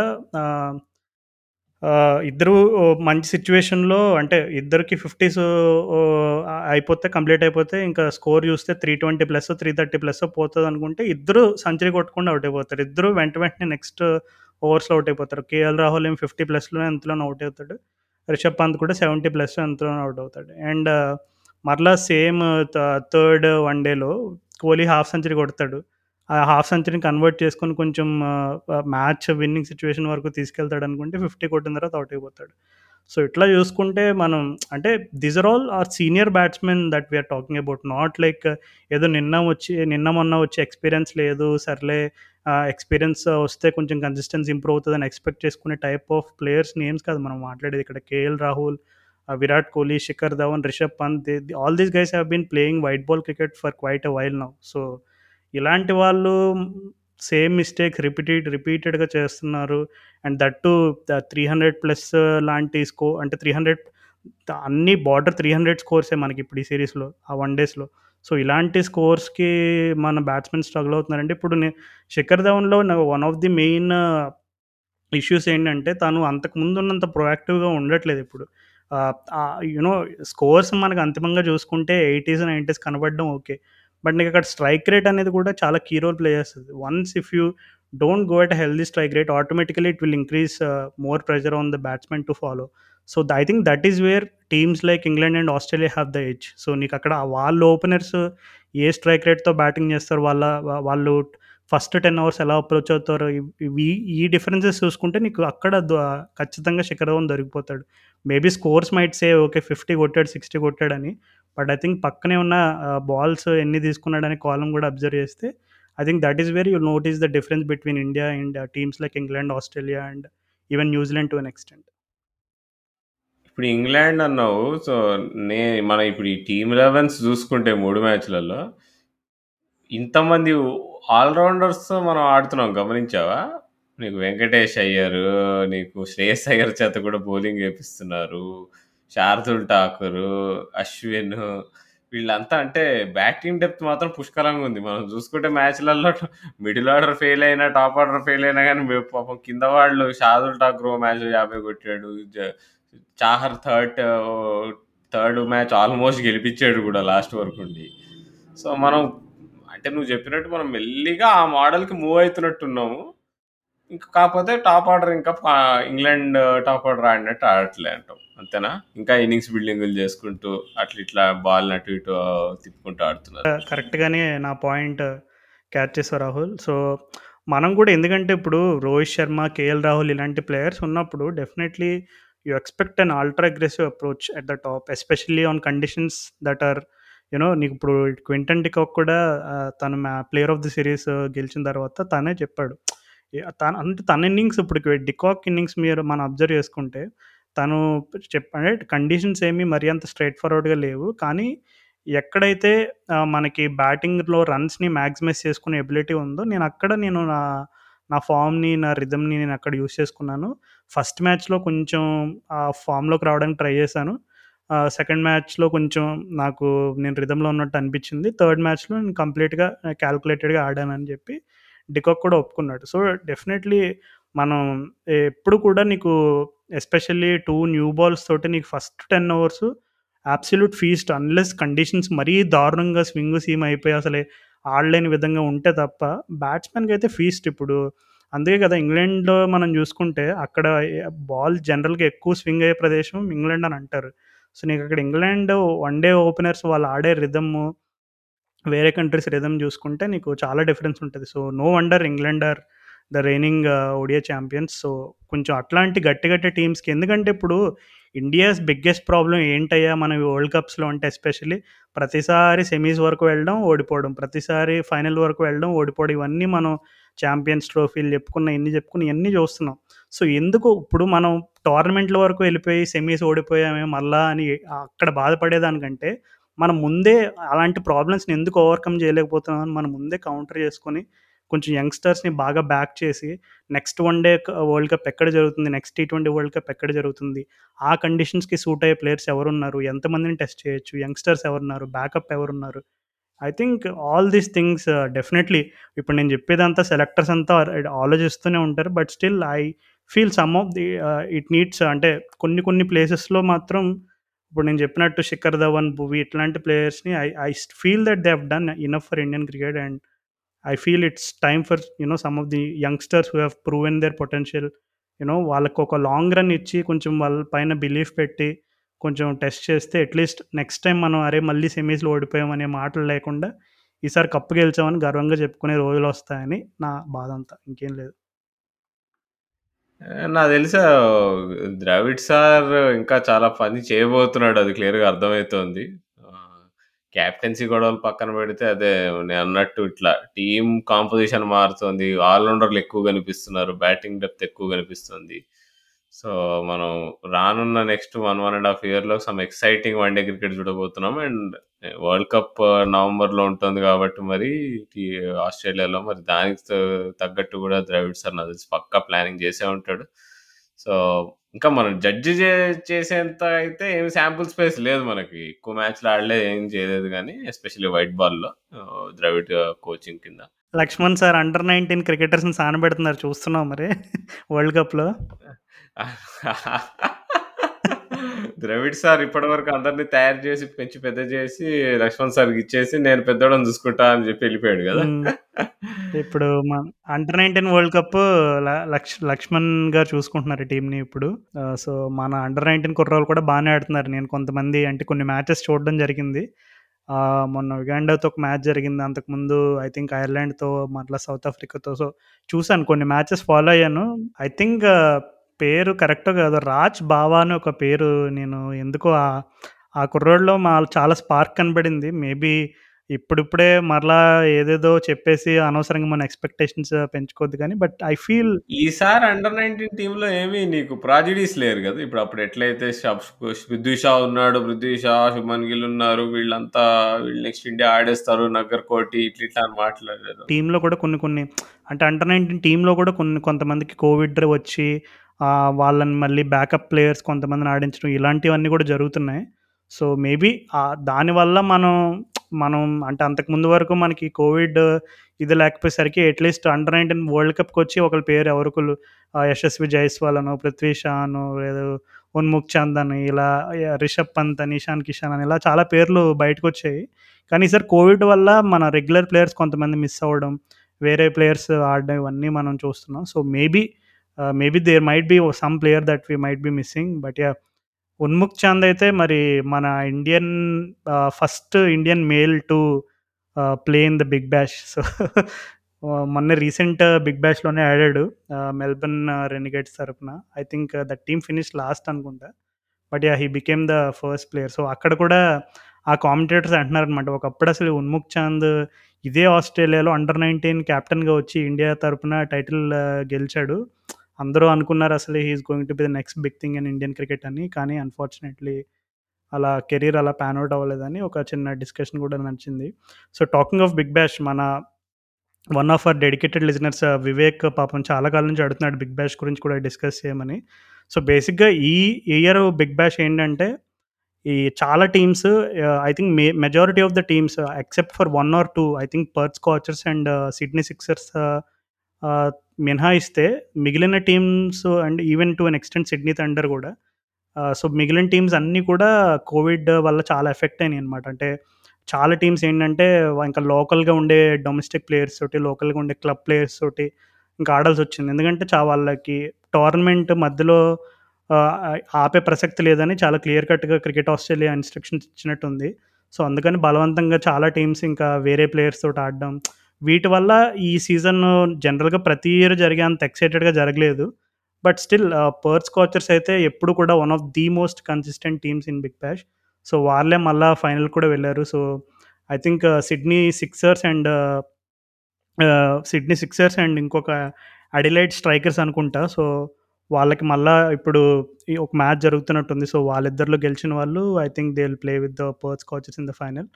Yeah! But Big Bash మొత్తంలో టేక్ అవే ఏంటంటే మిచెల్ మార్ష్ ఫార్మ్. ఇప్పుడు జనరల్‌గా మిచెల్ మార్ష్ త హ్మ్, ఈ బిగ్ బ్యాష్‌లో చూస్తున్నప్పుడు కామెంటరీ వాళ్ళు చెప్తున్నారనమాట. మిచెల్ మార్ష్ అందరూ టీ20 వరల్డ్ కప్‌లో చాలా మాట్లాడుకున్నారు మిచెల్ మార్ష్ గురించి. ఆహ్, తన పొటెన్షియల్ గురించి ఆహ్, క్రికెట్ ఆస్ట్రేలియాలో చాలామందికి తెలుసు. లాస్ట్ 10 ఇయర్స్‌గా ఆస్ట్రేలియన్ క్రికెట్‌లో ఎక్కువగా డిస్కస్ చేసుకున్న పేరు మిచెల్ మార్ష్ అంట.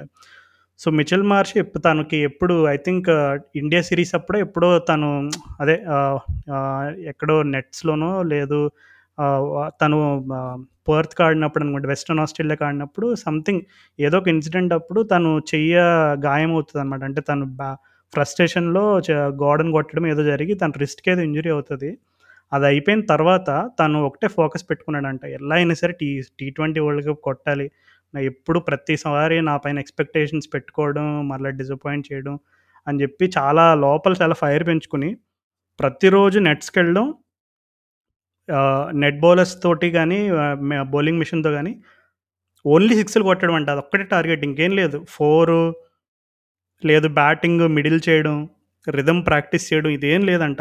బాల్ కనపడిందా సిక్స్ కొట్టాలి అంతే. సో, సింగిల్ మైండెడ్ ఫోకస్ తోటి మిచెల్ మార్ష్ తను ఎప్పుడైతే ఆ ఇండియా సిరీస్ తర్వాత నుండి తనకి T twenty leading to leading up to T20 world cup వరకు కూడా తను ఎప్పుడు నెట్స్‌లో అవకాశం వచ్చినా ఆస్ట్రేలియాలో వెస్ట్రన్ వెస్టర్న్ ఆస్ట్రేలియా ఎక్కడున్నా సరే ఓన్లీ సిక్స్‌లు కొట్టాలి. అది ఒక్కటే సింగిల్ మైండెడ్ ఫోకస్‌తో ఆ రేంజ్ హిట్టింగ్ భయంకరంగా ప్రాక్టీస్ చేశాడంట. మనం జనరల్‌గా మిచెల్ మార్చ్ గురించి చాలా సార్లు మనం డిస్కస్ చేసుకున్నాం టీ20 వరల్డ్ కప్ టైంలో. సో, మనం ఈజీగా అరే! చాలా big player, big shoulders, long levers ఈజీగా సిక్స్‌లు కొడతాడు. చాలా టాలెంట్ ఇవన్నీ చెప్పుకోవడానికి చాలా ఫ్యాన్సీగా ఉంటాయి వర్డ్స్ అన్నీ. కానీ దాని వెనకాల ఎంత ఎఫర్ట్, ఎంత హార్డ్ వర్క్, ఎంత డెడికేటెడ్‌గా మెచల్ మార్చ్ ఉన్నాడు అనేది నాకు ఈ బిగ్ బ్యాష్ ద్వారా తెలిసిందనమాట. బిగ్ బ్యాష్ కామెంటేటర్స్ ద్వారా తెలిసింది. So, hats off to Mitchell Marsh once again. ఎందుకంటే తను చాలామంది ఆస్ట్రేలియాలో ఆహ్, మార్ష్ కోట వాళ్ళ నాన్నగారి ద్వారా మార్ష్ ఫ్యామిలీ ద్వారా ఇంకా అలా టీంలో ఉన్నాడు కానీ లేదంటే వేస్ట్ అని చాలా సార్లు చాలామంది తన పైన ముద్రేశారు. కానీ అవన్నీ కూడా అధిగమించి తను ఫస్ట్ టైటిల్ ఆస్ట్రేలియాకి అందించడంలో కీలక పాత్ర పోషించాడు. అండ్ అన్నిట్లోకి ఇంపార్టెంట్ ఏంటంటే ఎప్పుడు కూడా తనకి ఆస్ట్రేలియన్ క్రికెట్‌లో ఆడినా ఏ నెంబర్ ఫైవ్లోనో నెంబర్ సిక్స్లోనో లాస్ట్ ఫోర్ ఫైవ్ అవర్స్ ఉన్నప్పుడు వచ్చి ఏదో రెండు సిక్స్‌లు కొట్టడం, అవుట్ అయిపోవడం ఇలా ఉండేది ఎప్పుడు కూడా తను స్టార్టింగ్ నుంచి.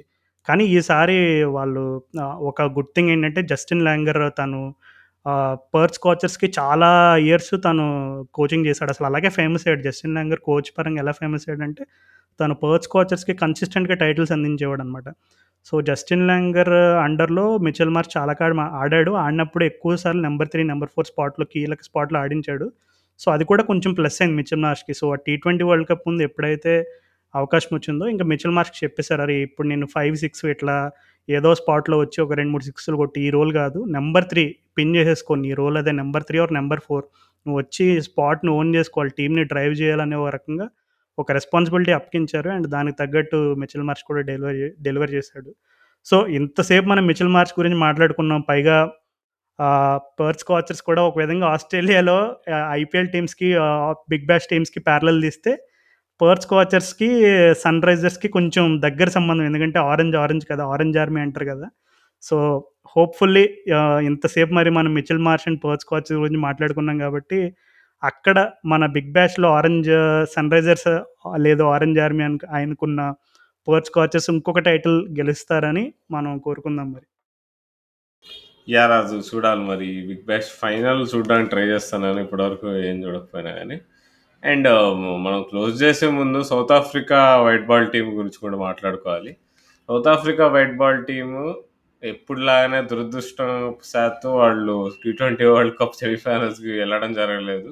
వాళ్ళ బదులు ఎవరైతే వెళ్ళారు నైన్టీన్ నైన్టీ నైన్ వరల్డ్ కప్‌లో ఎలా అయితే వాళ్ళ బదులు ఆస్ట్రేలియా వాళ్ళు ఫైనల్‌కెళ్ళి ఎలా అయితే కప్పు కొట్టారు ఈసారి కూడా ఆస్ట్రేలియా వాళ్ళు సెమీఫైనల్స్ పోయి అక్కడి నుంచి ఫైనల్కి వెళ్ళి కప్పు కొట్టేశారు. అండ్ నువ్వు నువ్వు చెప్పు రాజు ఈ వైట్ బాల్ టీమ్ అంటే హ్యా does it have all the characteristics to win ICC tournament in the next two years ఒక టీ ట్వంటీ వరల్డ్ కప్ ఉంది ఒక ఫిఫ్టీ ఓవర్ వరల్డ్ కప్ ఉంది.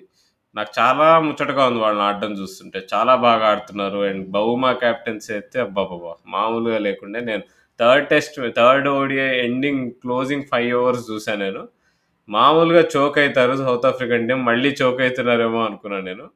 కానీ ఎలా అయితే బౌలర్స్ని తను మెనూవర్ చేశాడో వాళ్ళతో ఎలా అయితే మాట్లాడుతున్నాడు నీకు ఫీల్డ్లో ఎట్లయితే తిరుగుతున్నాడో అది there is some magic in him అబ్బా. అది క్లియర్గా కనిపించింది. అందుకే వాళ్ళు అంత బ్యాడ్ సిచ్యువేషన్ నుంచి కూడా ఎండింగ్లో దీపక్ చార్ ఇక మ్యాచ్ గెలిపించేపోతున్నా కానీ వాళ్ళు మ్యాచ్ మళ్ళీ వెనక్కి గుంజి మళ్ళీ గెలిచేశారు. అది ఓకే రాహుల్. దీపక్ చహర్ అవుట్ అయ్యాడు. సరే బుమ్రా కూడా పాపం ఫోర్ కొట్టాలని ట్రై చేశాడు. తను కూడా దొరికిపోయాడు క్యాచ్ అయ్యాడు. లాస్ట్లో అసలు ప్రసిద్ధ్ కృష్ణ అండ్ చహల్ బ్యాటింగ్ చూస్తుంటే అబ్బా అసలు నాకు. అసలు అంటే జనరల్గా ఇప్పుడు అంటే దిస్ ఇస్ జస్ట్ ఏదో మనం నవ్వుకోవడం కోసం మనం మాట్లాడుకుంటున్నాం. We are not blaming Prasidh Krishna or Yuzvendra Chahal the batsmen. వాళ్ళని బ్లేమ్ చేయట్లేదు కానీ కానీ నాకు అట్లీస్ట్ అరే కానీ జనరల్గా మనం చూస్తూ ఉంటాం ఇప్పుడు ఇప్పుడు ఆండ్రే నెల్ లాంటి వాళ్ళు శ్రీశాంత్ లాంటి వాళ్ళు ఇలాంటి వాళ్ళు బ్యాట్ స్వింగ్లు చూసి చూసి అలవాటు అయిపోయి అరే కనీసం గట్టిగా ఊపితే ఏదైనా ఎడ్జ్ తగిలన్నా ఫోర్ వెళ్తుంది రవై అని మనకు ఒక చిన్న హోప్ ఉంటుంది. అసలు ప్రసిద్ధ్ కృష్ణ చూస్తే బాల్ని సింపుల్గా నచ్చేసి అరే నీ నేను కొట్టను రా బాబు ఆ రిస్క్ ఏదో నువ్వే తీసుకొని చహల్ మీద పడేశాడు. మిడ్ వికెట్ దగ్గర సింగిల్ తీసి చహల్ ఏమో పోనీ అరే కొంచెం కొడతాడు ఏదో ఒకటి గట్టిగా ఊపుతాడు అనుకుంటే బాల్ని పైకి లేపాడు. అంటే ఇంకా నీకు తన బ్యాట్స్మెన్ చూస్తేనే తెలిసిపోతుంది. అరే బాల్ కనీసం మిడ్ ఆన్ దాటి కూడా వెళ్ళదురా బాబు అంత అంటే ఓన్లీ స్ట్రైట్గా స్ట్రైట్గా ఆడుతున్నాడు. లాఫ్ట్ షాట్లు ఎవరు ఆడతారు? ఎవరైనా జనరల్గా ఇప్పుడు బ్యాటింగ్ టెక్నిక్ పైన భయంకరమైన నమ్మకం ఉన్నోళ్ళు lofted shots Audi they will back themselves to clear mid on or mid off మనోడు చహల్ అసలు అంటే నేనేమంటున్నానంటే హోల్ పాయింట్ ఏంటంటే కనీసం స్లాగ్ చేసి అవుట్ అయితే బాగుండేది. మనోడేమో లాఫ్టెడ్ షాట్ ఆడడానికి ట్రై చేశాడు. బాల్ ఏమో పైకి గాల్లోకి వెళ్ళి పాయింట్ దగ్గర బ్యాక్వర్డ్ పాయింట్ దగ్గర దొరికిపోయాడు. సో అదే coming to point South Africa అయితే మంచి ఎక్సైటెడ్ క్రికెట్ ఆడుతున్నారు. ఏమాత్రం సందేహం లేదు. ఎందుకంటే India are not an easy team to beat in ODI so ఇండియాని బీట్ చేశారు. అది కూడా త్రీ జిప్ అంటే it's huge thing and Bavuma చెప్పాడు తను తనకి క్యాప్టెన్సీ అంటే చాలా ఇష్టం అని చెప్పి తను సెకండ్ వన్ డే తర్వాత అనుకుంటే చెప్పాడు. తనకి uh, డొమెస్టిక్ క్రికెట్లో కూడా రెస్పాన్సి రెస్పాన్సిబిలిటీ ఇచ్చినప్పుడు చాలా ఎంజాయ్ చేశాడని. అండ్ అలాగే తను uh, uh, ఏంటంటే క్యాప్టెన్సీ ఉన్నప్పుడు ఎక్కువగా తను నార్మల్గా ప్లేయర్స్లో ఉండే ఆ ఫిజిటీ నేచర్ ఏదైతే ఉంటుందో అరే నెక్స్ట్ ఏం చేయాలి? ఈ బాల్ ఆడాలా వద్దా? ఈ రకమైనటువంటి ఆ టెన్షన్ అంతా బహుమకు పోతుందంట. జనరల్గా తను ఆ క్యాప్టెన్సీ రోల్లో ఉన్నప్పుడు ఎక్కువ చాలా కామ్గా ఉంటాడంట. సో అది తను చెప్పాడు సెకండ్ వన్ డే అయిన తర్వాత. సో డెఫినెట్లీ బౌమ క్యాప్టెన్సీ ఇచ్చినప్పుడు ఎప్పుడైతే క్వింటన్ డికో క్యాప్టెన్సీ నుంచి తప్పుకున్నప్పుడు అండ్ అలాగే సౌత్ ఆఫ్రికాలో హిస్టారికల్గా ఈ రేస్ ఇష్యూ వైట్ బ్లాక్ సంబంధించి గొడవలు మనం ఎప్పుడు వింటున్నప్పుడు మనకి చాలా సందేహాలు వస్తాయి. అండ్ చాలామందికి కూడా తెలుసు. అంటే ఈ ఇష్యూస్ అండ్ బ్లాక్ వైట్ అనేది ఇంకా సౌత్ ఆఫ్రికన్ క్రికెట్లో ఉంది. ఎప్పటికప్పుడు గొడవలు వస్తూనే ఉంటాయి. ఈవెన్ మార్క్ బౌచర్ పైన కూడా రీసెంట్గా మరలా కొత్త కొత్తగా ఏవో ఎలిగేషన్స్ వచ్చినాయి. సో ఇవన్నీ చూసినప్పుడు చాలామందికి అనిపిస్తుంది. అంటే ఆఫ్ ద ఫీల్డ్ ఇష్యూస్ ఎక్కువ బోదర్ చేస్తున్నప్పుడు మనకి ఆ ఇంపాక్ట్ ఆన్ ద ఫీల్డ్ కూడా మనకు క్లియర్ కనబడుతుంది. ద బెస్ట్ ఎగ్జాంపుల్ ఎవరో కాదు మన ఇండియన్ టీం గురించి చెప్పుకోవచ్చు. కానీ సౌత్ ఆఫ్రికాలో ఇప్పుడు బౌమ క్యాప్టెన్సీ ఇచ్చిన తర్వాత కూడా ఆ రైస్ చూసుకుంటే తను క్యాప్టెన్సీ తీసుకున్న తర్వాత ఫాఫ్ లాంటివి ఏబీ లాంటి ప్లేయర్స్ని కోల్పోవడం అండ్ డికాక్ కొంతకాలం కొంచెం అంటే అలూఫ్ అనే పదం వాడొచ్చాము ఇక్కడ. సో కొంచెం అట్లా ఉండడం. ఇవన్నీ మనం చూసిన తర్వాత మరలా సౌత్ ఆఫ్రికన్ క్రికెట్ని ఒక డైరెక్షన్లోకి తీసుకెళ్ళి విన్నింగ్ మొమెంటం అది కూడా నోకియా రబాడా లాంటి కీ బే వాళ్ళ మెయిన్ వెపన్స్ వాళ్ళిద్దరు కూడా లేకుండా సిరీస్ గెలవడం అనేది it's great thing. So these are good signs for South African cricket definitely.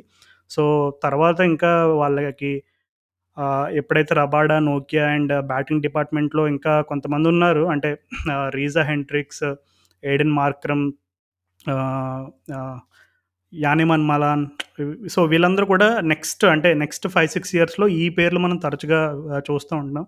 రాశి వాండర్‌డుసెన్ ఆల్మోస్ట్ 30స్‌లో ఉన్నాడు కాబట్టి సో, ఈ తను ఆ మిడిల్ ఆర్డర్ రోల్ మరి మరో ఇంకొకసారి తనకు ఆ మిడిల్ మిడిల్ ఆర్డర్‌లో తనకు ఆ కీలకమైన రోల్ తనది బహుమతి ఉంటుంది కానీ ఎక్కువ టాప్‌లో మాత్రం మనం ఎక్కువగా వెనబడే పేర్లు ఇప్పుడు ఆల్రెడీ చెప్పాను అండ్ బౌలింగ్ డిపార్ట్‌మెంట్ కూడా స్ట్రాంగ్ ఉంది. అండ్ కేశవ్ మహారాజ్ అండ్ తబ్రేజ్ షమ్సీ వారిద్దరు కూడా జనరల్‌గా నీకు అంటే ఏషియన్ కంట్రీస్ కాకుండా ఇప్పుడు ఆస్ట్రేలియా, ఇంగ్లాండ్ ఇలాంటి కంట్రీస్‌లో స్పిన్నర్స్ కన్సిస్టెంట్‌గా ఉండడం ఎంత ఇంపార్టెంట్ అనేది మనకు ఆల్రెడీ ప్రూవ్ చేశారు. ఇప్పుడు ఆస్ట్రేలియా వాళ్ళు టీ ట్వంటీ వరల్డ్ కప్‌లో జాంపా ఎలాంటి రోల్ ప్లే చేశాడు. అండ్ అలాగే ఇంగ్లాండ్ వైట్ బాల్ ఫార్మాట్‌లో ఆదిల్ రషీద్, మోయిన్ అలీ లాంటి ప్లేయర్స్ ఎంత కీ రోల్ ప్లే చేశారనేది మనకు ఆల్రెడీ తెలుసు.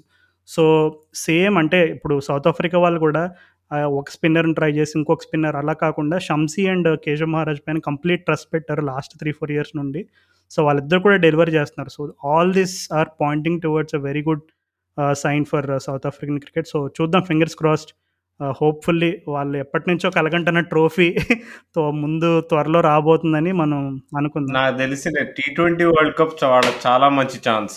ఆస్ట్రేలియన్ కండిషన్స్‌లో వాళ్ళు మామూలుగా ఎప్పుడు బాగా ఆడతారు. వాళ్ళకి మంచి బౌలింగ్ అటాక్ ఉంది. నీకు హార్డ్ లెంత్ వేసే బౌలర్స్ ఉన్నారు. హెడ్ పేస్ వేసే బౌలర్స్ ఉన్నారు. పేస్ మీద బాగా ఆడే బ్యాట్స్‌మెన్ ఉన్నారు. సో స్పిన్‌లో వెరైటీ ఉంది. స్పిన్‌లో వెరైటీ ఉంది. ఎగ్జాక్ట్‌లీ లెగ్ స్పిన్నర్ ఉన్నాడు. మంచి లెగ్ స్పిన్నర్ ఉన్నాడు.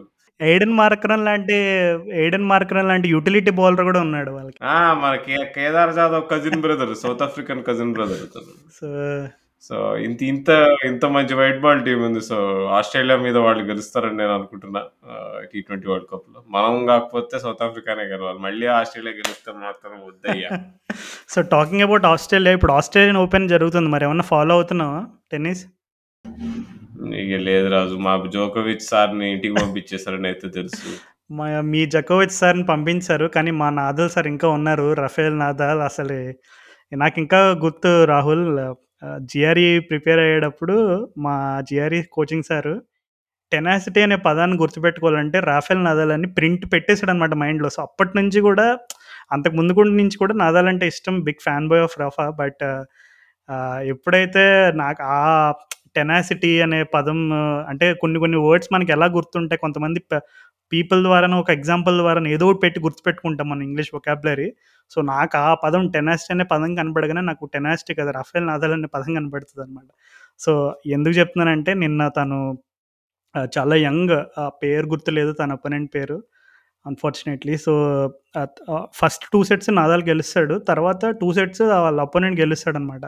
తర్వాత ఫైనల్ సెట్‌లో నదాల్ ద ఛాంపియన్ విజృంభిస్తాడనమాట. సో, ఎందుకు ఇట్లాంటి ఛాంపియన్ ప్లేయర్స్‌ని అంత ఎత్తుకెత్తుతారు, అంత లెజెండ్స్ అంటారు అనేది నాకు తన ఫైనల్‌గా అంటే ఎప్పటినుంచో చూస్తున్నా చూస్తూ ఉన్నాం. కానీ మరొకసారి ప్రూవ్ చేసుకున్నాడు. ఎందుకు యూనో లెజెండ్స్ అంటే లెజెండ్స్ అని ఆ మార్క్ ఎందుకు ఇస్తారనేది మరొకసారి ప్రూవ్ చేసుకున్నాడు. So, ya good fun. So, Australian Open కూడా ఎండింగ్‌లోకి వచ్చేస్తుంది. సో, ఆస్ట్రేలియన్ ఓపెన్ ఎండింగ్‌లోకి వస్తుందంటే ఇంకొక మీనింగ్ ఏంటంటే ఐపీఎల్ దగ్గర పడుతుందని. సో, ఏంటి మరి ఈసారి ఐపీఎల్ ఎక్సైట్‌మెంట్ ఏంటి? ఐపీఎల్ కొత్త టీమ్స్ వచ్చినాయి. లక్నో సూపర్ జైంట్స్ టీమ్ కొత్త వచ్చింది. Lucknow super Giants. రాహుల్ ఎవరు ఎవరికి రాజు? ఆ గిఫ్ట్ ఎవరికిచ్చారట? ఆ టీమ్ ఆ టీమ్ పేరు పెట్టిన ముందు గిఫ్ట్ ఎవరికిచ్చారట? ఏమో మరి పార్సెల్ చేసి హైదరాబాద్ పంపిస్తున్నారంట నీకే తీసుకో.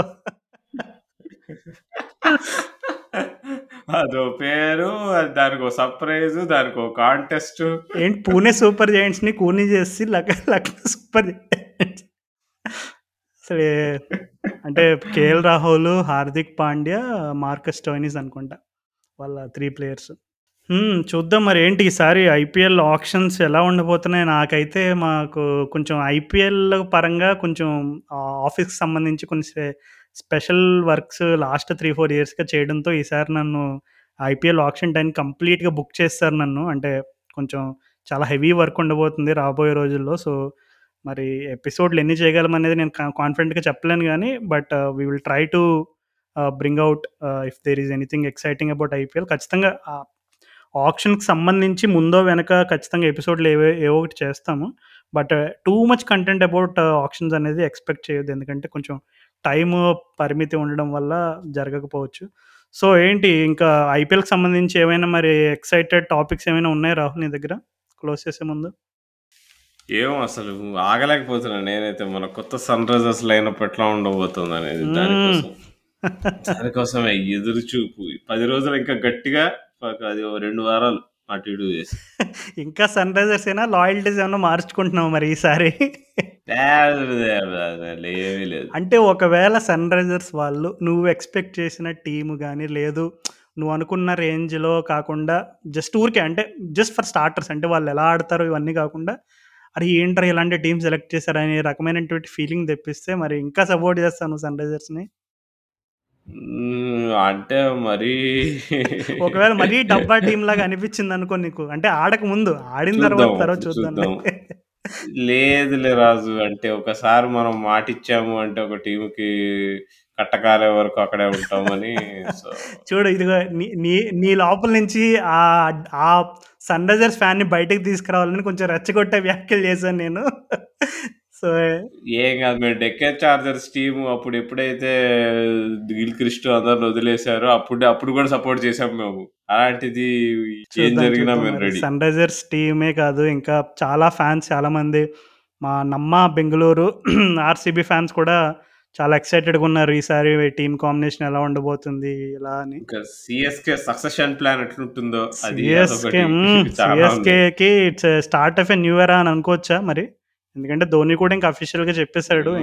ఇంకా ధోని ఉన్నాడుగా అక్కడే. అంటే ధోని న్యూ ఎరా అంటే తన చేతుల మీదుగా ఇప్పుడు జనరల్గా ఏంటి రాజు నెక్స్ట్ కాబోయే రాజుకి ఎలా అయితే అభిషేకం ఏదో అంటారు చూడు. సో అట్లా ధోని కూడా అఫీషియల్గా తన పట్టాభిషేకం, చేతుల మీదుగా పట్టాభిషేకం. నెక్స్ట్ కింగ్కి ఇస్తాడు. చెన్నై సూపర్ కింగ్లో నెక్స్ట్ కింగ్ ఎవరో మరి ధోని చేతుల మీదుగా మనం చూడబోతున్నాం. అది మోస్ట్లీ రుతురాజ్ గైక్వాడ్ అని అనుకుంటున్నారు మరి. ప్రస్తుతానికి అయితే చూద్దాం మరి. తర్వాత అంటే ధోని కూడా చెప్పాడు కదా తను last match I think he is going to play in Chennai so ఇంకా అయిన తర్వాత మేబీ ఇంకా మనం we could see the new CSK అని ఇంకా మనం అనుకోవచ్చేమో మరి.